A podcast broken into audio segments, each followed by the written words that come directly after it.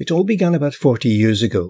A Tanzanian doctor visiting the NHS came down to Portobello to St. John the Evangelist Church. This visit was the inspiration for the creation of a charity, now called the Twende Pamoja Trust. In Swahili, Twende Pamoja means let's go together, and it's been forging close links between schools in the two countries ever since. Retired teacher Eileen Forrest has been involved for many years and has been to Tanzania several times. She recalls how the visit spurred a member of the congregation, Mike Knox, into action. Mike went out to visit the Kilimanjaro district in Tanzania, and then he went and visited Lumbeta Secondary School, and he connected that with Holyrood High School where he worked.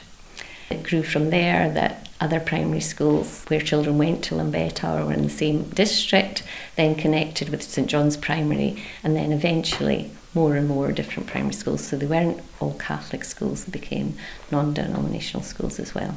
So, what kind of involvement did the schools have with each other?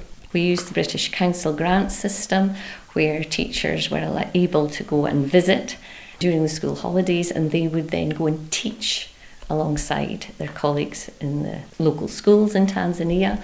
And it was reciprocal in those days, so the teachers in Tanzania were able to come back here and visit the schools, usually for a week, and then had a week of just you know engaging with life in Edinburgh and Scotland in general. The Kilimanjaro district for Mike really worked because there was Holyrood High School right next to Arthur Seat, and then there was Lumbeta Secondary School, which was very close to Kilimanjaro. Before this interview started, you mentioned that one of the fascinating people who had come here was one of the first people from Tanzania to have climbed Mount Everest, which I think must have been a thrill for the children here. Yes, it was fantastic. That was Wilfred Moshi, who lives near the town of Moshi in the Kilimanjaro district. And he is a guide still and was a guide for people going up Kilimanjaro. And then he climbed Everest. He was the first Tanzanian to summit Everest. And so he would come here and visit the local primary schools with his Tanzanian boots and his amazing gear and had some fantastic photos, really scary photographs of when he climbed Everest. when he was here, you took him to climb Ben Nevis. Yeah, we climbed Ben Nevis in the mist and the, the rain. There was. A, it's very different, isn't it? yeah, very. Well, yes and no. There were amazing things that I found. I climbed Kilimanjaro with Wilfred, and I also climbed Ben Nevis. And there's heather on Kilimanjaro. It's about six feet high, and but, so it's quite different in some ways. But you do go through sort of temporal zones there as well. So and extremely cold, obviously, at the top of Kilimanjaro. You know, there's the glacier, which is shrinking every year. But yeah, so there were similarities and differences. But yeah, fantastic. Going back to the collection of local schools, presumably one of the things they were getting involved with was fundraising for the charity. Initially, no. Mike didn't want it to become us raising funds to help the poor Tanzanians. It was to be very much on an educational basis, where they had as much to give us as we could give them.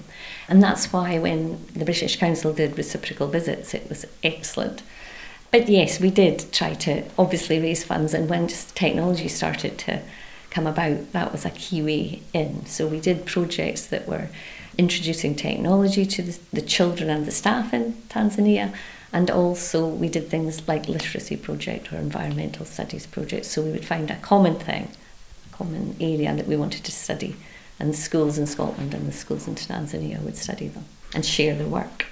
Over time, the links had to become more formal and the Twende Pamoja Trust was set up in 2005. The object was to further educational and cultural links between the two communities.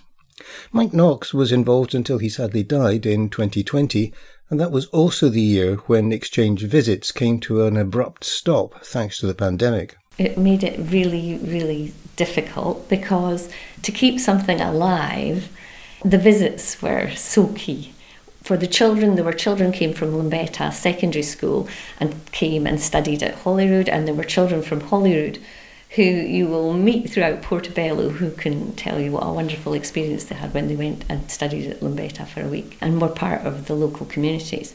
So, yes, it was a huge blow for the ability to visit the countries. Yes, with technology, we can share videos and, you know, done live contacts and all of that. That's still possible, but it's not quite the same as actually having someone from Tanzania coming and being in the schools.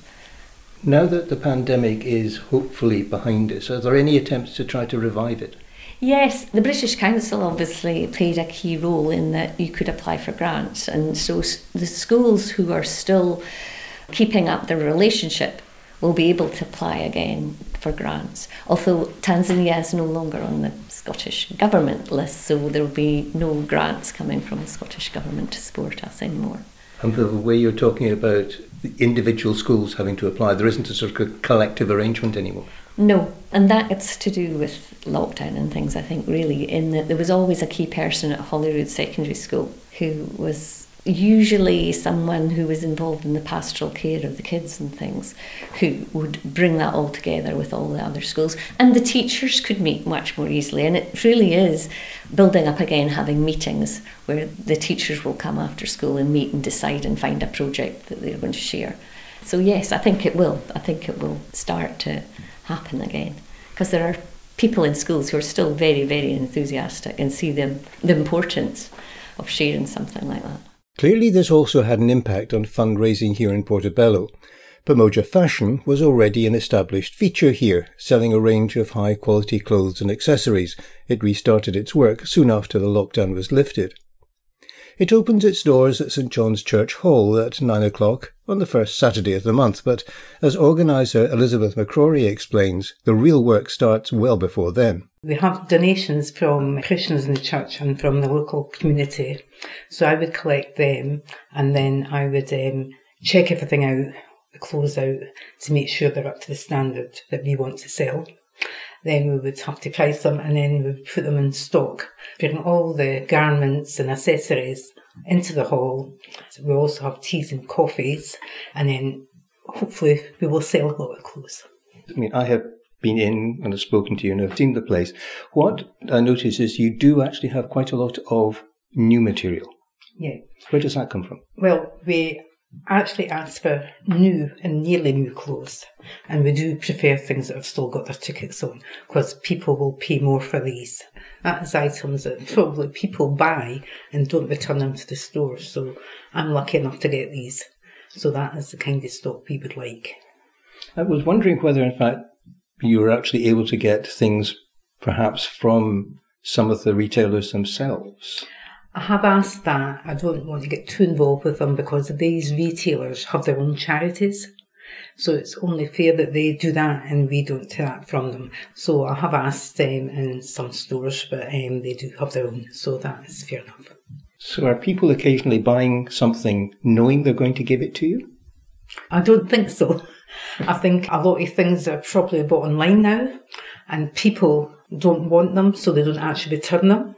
So I benefit from that, which I feel that they should really return them, but that's what they do. So I'm happy to take them. How much do you actually make from the, the sales? It varies. I would say now we're probably on an average about 350 to 400 pound a month. Bearing in mind that is only one day a month and for four hours. So that is quite a lot of money. And you have regulars? We do have regulars. They're very supportive, but we do like to see a lot of new faces, which we're getting in now and that does help as well. Presumably, now that people are going to the Brighton Farmers Market, they're going past you, they see the sign. Do many of them call in? That is the whole reason that we have the sale that day, to encourage people to come in if they've been at the market. We get a lot of, um, well, older adults. I'd like to see younger people coming in, people that have got children, because we do have a selection of children's clothes. We have a, a, wide selection of ladies, gents, and children's clothing and accessories. Not a lot of men's clothes, but we do have a selection and for Eileen Forrest, the effort put into running the market is a vital part of the charity's work. Hugely important. Unfortunately, Mike Knox died a few years ago, and so all his enthusiasm and larger in life work really did require for Elizabeth and her team doing the fashion, Pamoja fashion, is key because there is still a team in Tanzania where they still go around the primary schools in the Kilimanjaro district working with teachers and with children and young people as well. There's something called the Makatana group who are young and slightly disengaged Tanzanians that come together and they work with them.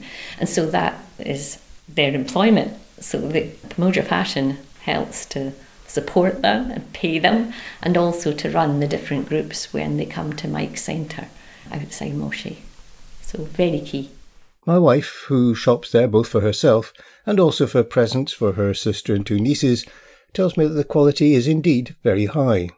But unlike other charity outlets, you only have four hours a month in which to make your selection.